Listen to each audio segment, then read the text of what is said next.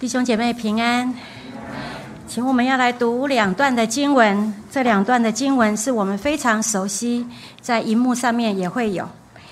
第一段我们要读的是《约翰福音》第八章十二节。来，我们一起来读，请。耶稣又对众人说：“我是世界的光，跟从我的就不在黑暗里走，必要得着生命的光。”第二处是约翰福音第九章三十九节，来，请耶稣说：“我为审判到这世上来，叫不能看见的可以看见，能看见的反瞎了眼。”我们一起闭上眼睛来祷告。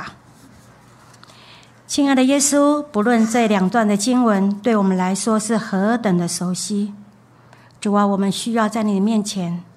不断的来研读、思考你的话语，主啊，我求你这个时刻，你的灵运行在我们的当中，让我们听的、讲的，我们都存着谦卑、感恩的心来领受。主啊，我也求你这个时刻，主啊，你松软我们的心，让我们有一个能听的耳、受教的心。主啊，让我们把你的话记在我们的心里面，也在我们的日常生活当中，我们可以来应用。主啊，求你祝福。不论在实体的弟兄姐妹，或者是在线上的弟兄姐妹，主啊，让我们同感一灵。谢谢耶稣，求耶稣带领我们以下的时间，这样的祷告奉耶稣的名求，阿门。我常在想，世界如果没有光，将会多么的可怕。可是看不见光，失去光明，这正是目前我们人类的困境，就是看不见光，失去光明。光对世界、对你、对我都很重要，不在于感官，也不在于物质的层面，它还有一个更深的属灵的层面。在我们刚刚所读的经文，主耶稣说：“我是世界的光，跟从我的就不在黑暗里走，必要得着生命的光。”又说：“我为审判到这世上来，叫不能看见的可以看见，能看见的反瞎的眼。”耶稣他将自己比喻。说我就是世界的光，将不认识他的人呢比作瞎子。他的信息就是要我们来相信耶稣是世界的光。第一，耶稣是世界的光，带来生命的盼望。耶稣对又对众人说：“我是世界的光，跟从我的就不在黑暗里走，必要得着生命的光。”在约翰福音第七章三十七到三十八节的时候，告诉我们，耶稣在耶路撒冷过祝棚节。经文是这么说：节期的末日就是最大之日。耶稣站着高声说：“人若渴了，可以到我这里来喝。信我的人，就如经上所说，从他腹中要流出活水的江河来。”祝棚节的庆典。是耶路撒冷的城充满了光辉灿亮、灿烂的节期。在这个节期的期间，每一个晚上，城内会点了四个很大的烛台。这四个大烛台会照亮城内每一个庭院。负责圣殿工作的立位人会一边奏乐，一边会举着。那个火炬，哈，一边举着火炬，会在群众的面前跳舞、唱歌、赞美主，直到黎明。第一次鸡叫，立位人就会三次的吹号，就是呼召人来敬拜耶和华，因为耶和华赐下亮光和新的一天。这是为了要纪念以色列人离开埃及的时候，上帝白天以云柱，夜间用火柱带领他们。耶稣就在这个神圣的大光之中，大声的宣告：“我是世界的光。”光跟水是祝棚节不可或缺的。它另外具有一个象征的意义，就是节期的末日第八天是最大之日，他们将所有的灯火都熄灭。这一天也不再抬水。这一天做什么？就是祷告的一天。他们的祷告，一方面感谢神当年的供应跟保护，同时也求神赐下第二次的出埃及。因为在那个时刻，他们就是想要挣脱罗马帝国的那一种的辖制。在这一天没有光、没有水的日子，主耶稣站在圣殿的高处，对着过节的人宣告说：“人若渴了，可以到我这里来喝。”他说：“他宣告，我就是活水，我就是光。他的信息最主要是指出，不要只想脱离现实生活的困境，求再一次的出埃及，反而应当要求让心中的眼睛可以明亮。哈，我们心中的眼睛可以明亮。我常在想，人的出路就是只有认识耶稣基督是世界的光，属灵的生命得到了更新改造，人活着才会有盼望。”在马太福音四章十六节，那边提到说：“那坐在黑暗里的百姓看见了大光；坐在死荫之地的人有光发现照着他们。”路加福音第一章七十八节到七十九节也提到说：“因我们神怜悯的心肠，叫清晨的日光从高天临到我们，要照亮坐在黑暗中死荫里的人。”把我们的脚引到平安的路上。在春季班的成人族学教会开的三班，在大堂是张文亮老师的《瘟疫有蓝天》，我们有以赛亚书，还有民数记，都是恩言善导。那大家都知道，张文亮老师已经退休了，那大家都又称他为河马老师哈。但我们他的书，大家都我相信大家都不是哈不会陌生。他自己分享。他说，他跟他太太结婚七年以后，他们才生到第一个小孩女儿。后来呢，他太太又怀孕了，是双胞胎的儿子。可是呢，太太流产了，好，太太流产了。那太太也差一点因为血崩，差一点没有命。所以，一九九三年到九四年的时候，张老张文亮老师陷入到很极大的忧郁的里面。他不断的问自己：我的孩子到哪里去？我的孩子到哪里去？所以呢，他常常白天就是魂不守舍，晚上也睡不着觉。他一心一意就是很想死，很想死，很想死。所以有一天的下午，就是太阳很大的时候，他趁着他没有课的时间，他张文亮老师他就跑到台大校园基隆路后山，好，后山基隆路后山就是哪里？二滨那个地方，坟场那个地方。他想要到那里去准备做傻事，结果呢，想不到他碰到了他指导的学生。带着他的女朋友在那里散步，哈！我相信我们没有一个人哈，在约会的时候带着女朋友到坟场去散步，哈！大热天，他的这个指导学生就带着女朋友在坟场散步。那其实他是说，他见证里面提到说，其实那个学生是很怕他的。可是突然间他问说：“老师，你怎么来这里？”哈！他就不敢讲话了。啊，没有没有，我来走走，我来走走，我来走走。后来呢，他就觉得他被认出来之后呢，他只好回家。好，他只好回家。可是呢，想要死的自杀的这个念头，还是不断的回荡在他的脑海中。一九九三年圣诞节的时候，他的太太就应邀他到怀恩堂参加圣诞节的音乐崇拜。他的他都跟他讲说：“我不要去，我现在连读圣经，连开口要唱那个要讲哈利路亚，我都念不出来。”好。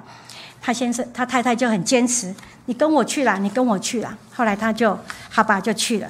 在那个晚上的音乐布道会的当中呢，聚会结束了，好，环堂的准备的弟兄准备要关门了。可是呢，张文亮老师跟他的太太就坐在位置上，整个全程他就是木讷，还有整个的都是放空的，都是空空的，因为他觉得我不知道我的未来在哪里，他也不知道我下一步要在哪里走，啊，要往哪里走。后来，他的太太就跟他讲：“他说，你那么喜欢读历史，你知道很多很多的历史传记，你以前都是念好讲给我听。这样子好了，你就把它写出来。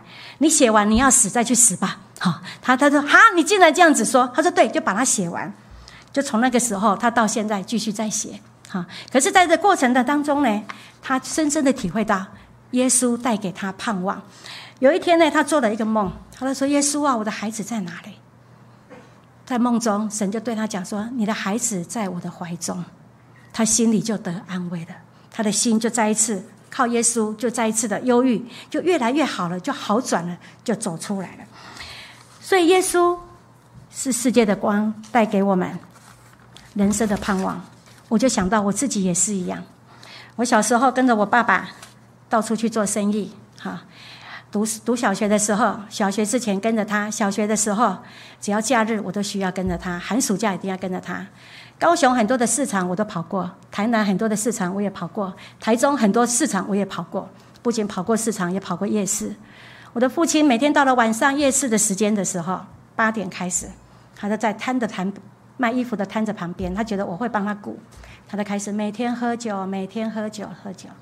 他从二十八岁喝到五十八岁，在这漫长的三十年，等每天晚上，当然那个我需要收摊，大概半夜两点，哈，这样子在折衣服，在折衣服的时候呢，我就说，那个时候我不认识主，我就说耶稣啊，我的意思心里有个神，神啊，难道我这一辈子就是这样子吗？难道我跟我弟弟就是这样子吗？好，就这样，我觉得很没有人生，没有盼望，没有意义。直到我在台中我信主之后。我在第一家我打工的地方帮佣，那一家非常的有钱。那个时候我的薪水一个月两千块，他们家的孩子一个月的零用钱是两千块。我永远记得家里的大姐，那个时候可以考到前面的国立大学，非常的厉害。有一天，她从学校带回来了她的很脏的衣服，甚至她带的惊奇的穿的衣服很脏，都已经很久了，她都叫我帮她洗。我永远记得那一幕。当我在浴室帮他洗的时候，他就站在旁边。你为什么愿意做这些事情？我说：因为我是佣人呐。好，好，就这样子。因为这是很脏、很污秽的。我说：那是你的裤子啊，你懂意思吗？哈。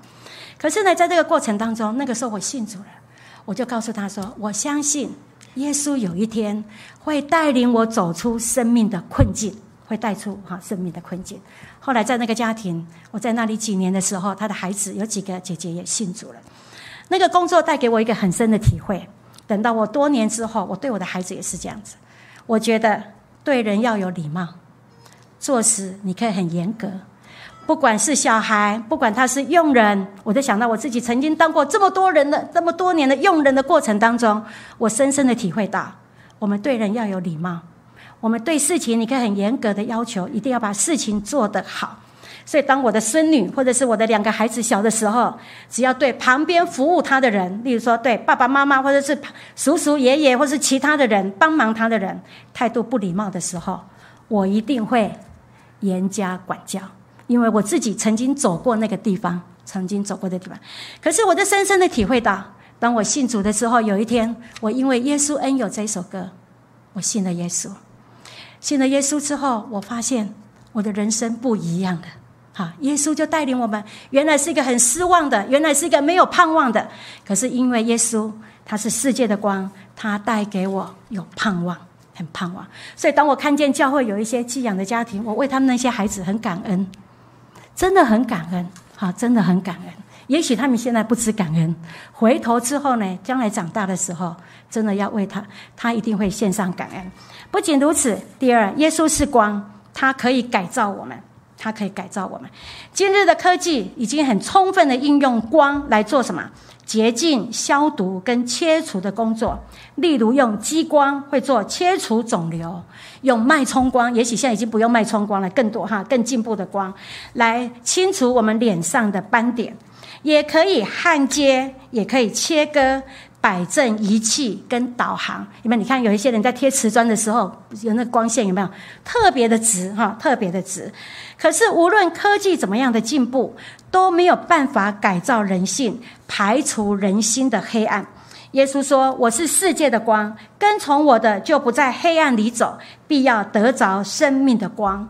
光会排除黑暗，所以一个人的罪恶本性，只有在光中可以得到改造。”因为耶稣要带领我们出黑暗入光明，神就是光，在他毫无黑暗。可是今天问题是我们很多人脑袋都很多知识道理，可是生命有没有被改变？我常常说，若是没有被上帝电到，若是没有被上帝光照，其实我们都是只有在脑袋的里面，我们的生命根本没有办法被改造、被更新。就有一对夫妻，从太太从小就是个基督徒。先生是一般的民间宗教信仰，所以这个太太就常说，常后来他对他的儿女说：“你将来结婚的时候，最好找信仰相同的，不然你会跟我一样很受苦。”他们因为跟他的先生因为信仰不同，常常就会有争执。他的先生很强势，常常的骂他。有一天，他先生就很坚持的要带领全家去参加一个庙会，所以呢，太太跟两个孩子就被勉强被逼着就一起去了。那因为庙会呢要放鞭炮，很大声，吓得两个孩子啊在车上大哭。这个太太就跟他先生说：“孩子一直哭，我们不要去好不好？我们可以回家吗？”哈，先生就很生气，他就说：“今天是神明的生日，你怎么可以叫我不要去呢？”他先生就下车，把他的太太就拉下来，刚好七爷八爷从旁边走过。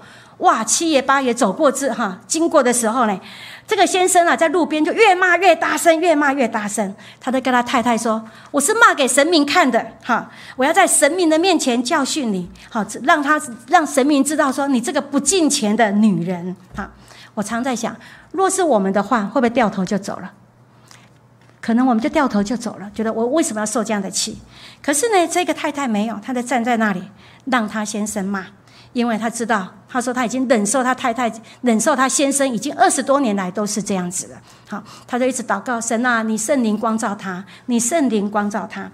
有一天，这个先生他去参加一个基督教的告别式，是他朋友的爸爸的告别式。就在那个告别式的当中，他突然间呐被圣灵光照，好，圣灵就光照他，让他想到二十几年来他这一群脾气一样的酒肉朋友。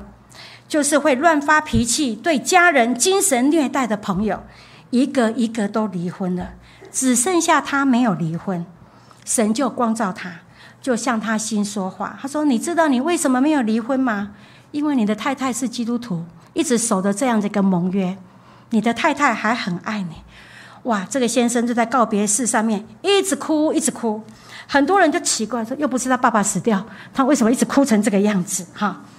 好，原来呢，他是为了这二十几年来他虐待苦毒他太太，难过的一直哭。所以这个先生回家之后，他就跟他的太太认罪，就跟他讲说：“请你原谅我，我要跟你去教会。”他那一群酒肉朋友以为他中邪了。后来这对夫妻，这个先生，后来当他生命被神光照，被神再次改造更新的时候，他就在很多的地方为主做见证。为主做见证，所以耶稣是光，只有他可以来改造我们。第三，耶稣是光，供应生命的力量。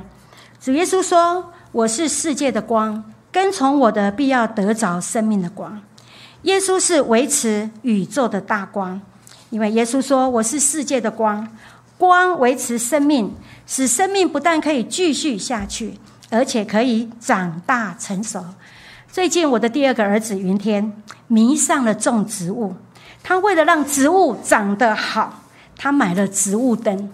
哈，有一天我回家的时候吓一跳，哎呦，我们家怎么像夜总会？哈，好，那个灯真的像夜总会。上个礼拜维权来我家的时候，哇，好酷哦，像夜店，哈，像夜店。我没有去过夜店，哈，可是呢，他就为了让植物长得好，他买了植物灯，光电效果使植物可以生长。当光照在树叶或者是花瓣上的时候，被植物吸收了，花跟叶子就能长得好。因此，植物需要光。同样的，耶稣是宇宙的光，他是创造宇宙、维持宇宙的主。主耶稣是生命的源头，他为我们死，也为我们复活。将要将那个永恒复活的生命赏给凡是相信他的人。好，凡是相信他的人，不仅耶稣也是丰盛生命的源头。光不但维持生命，并且能使生命变得丰满。耶稣说：“我来了是要叫人得生命，并且得的更丰盛。”我相信我们在座的每一个人，当我们真实的经历神的时候。其实神是让我们的生命是越来越丰盛的，不是越来越贫穷的。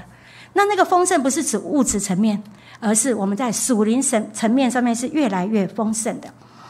不仅如此，耶稣是光，信徒见证光，基督徒是见证耶稣的小光。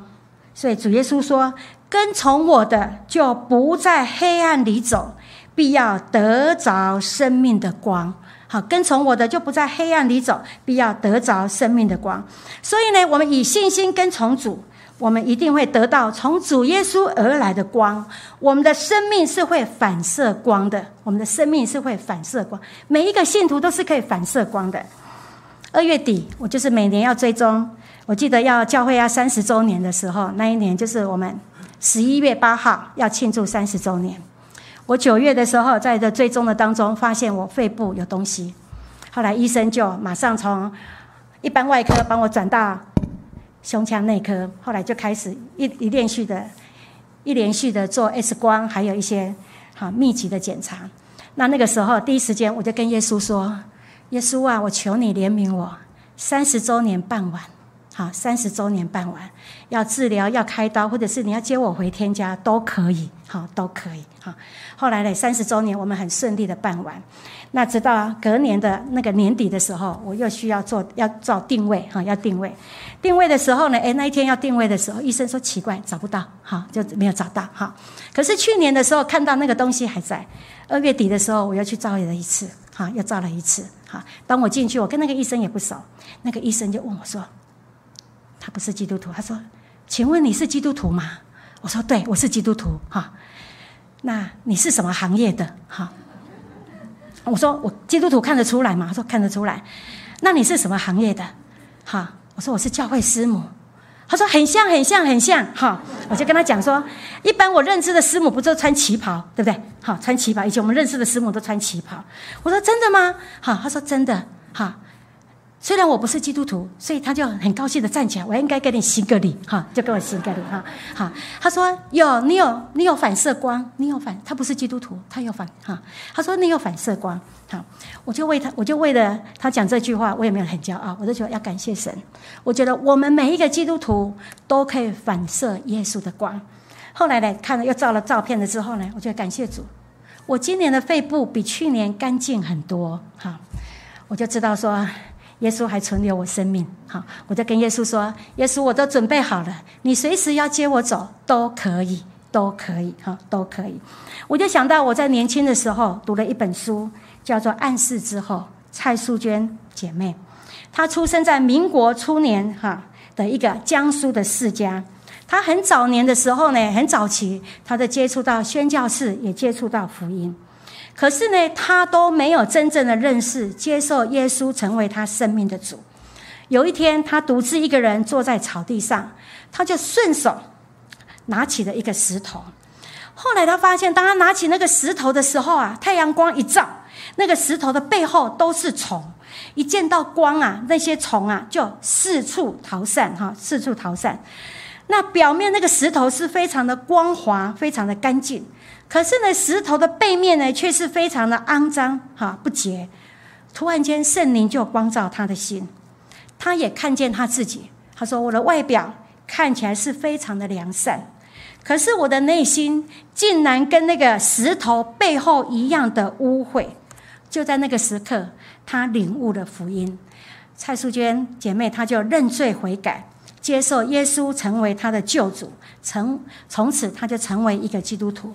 很多年以后，他得了一个罕见的疾病，他不能行动，也不能见到那个光，哈，那个一个怪病。看见光呢，会使他的神经非常的疼痛。他住在美国宾州的一个乐园镇，好，他的房房间都是暗暗的、暗暗的、暗暗的。他在那个暗室当中生活了几十年，许多人去看他。可是每一个去本来要去看他的人是要去安慰他、鼓励他，可是反而是每一个来探访他的人呢，来关心他的人呢，都从那里得到安慰跟激励。蔡淑娟姐妹她活到九十多岁，后来她的暗示这本书自传暗示之后，最后被翻译成为二十多种的语言。好，在格里汉的布道大会的当中，他常常会推荐这一本书。这位不能见光的一个姐妹，她反而成了反映光的一个反反映耶稣的一个光的一个镜子。她将主的光照耀每一个来到她面前的人，以及看过她传记的人。她影响了成就世光，只有她可以改造我们的生命。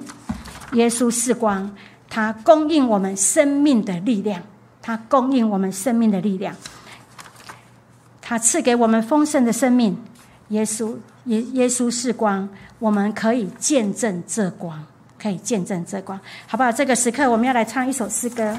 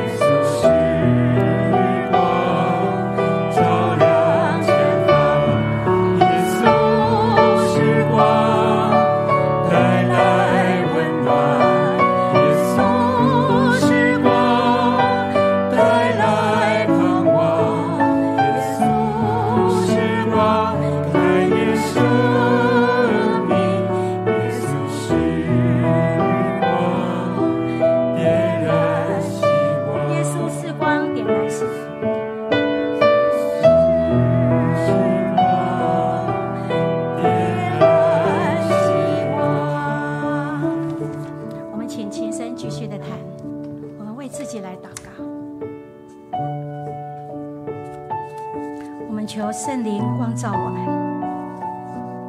也许我们信靠耶稣已经很多年了，可是我们的心已经刚硬麻痹。有时候我们对圣灵光照我们的时候，我们会不愿意来回应。我们求耶稣今天把那柔软的心赏给我们，把一个愿意回应、顺服的心赏给我们。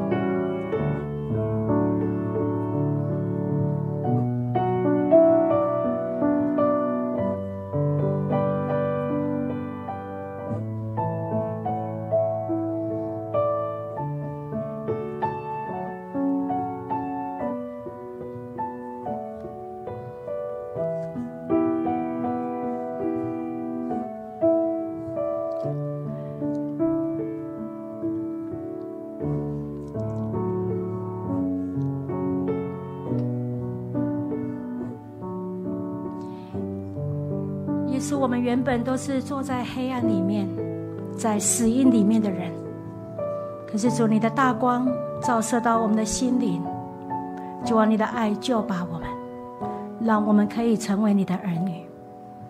耶稣孩子常常在想：若是我不认识你，我不知道如今我会在哪里。耶稣，谢谢你，主啊，谢谢你带给我们生命的盼望。耶稣也谢谢你，当我们认识你的那一刻。主啊，你的灵就在我们的生命的里面，不断的更新改造我们。主啊，我求你，让我们的生命可以反射你自己，让别人看见我们的时候，就知道我们是跟随你的人。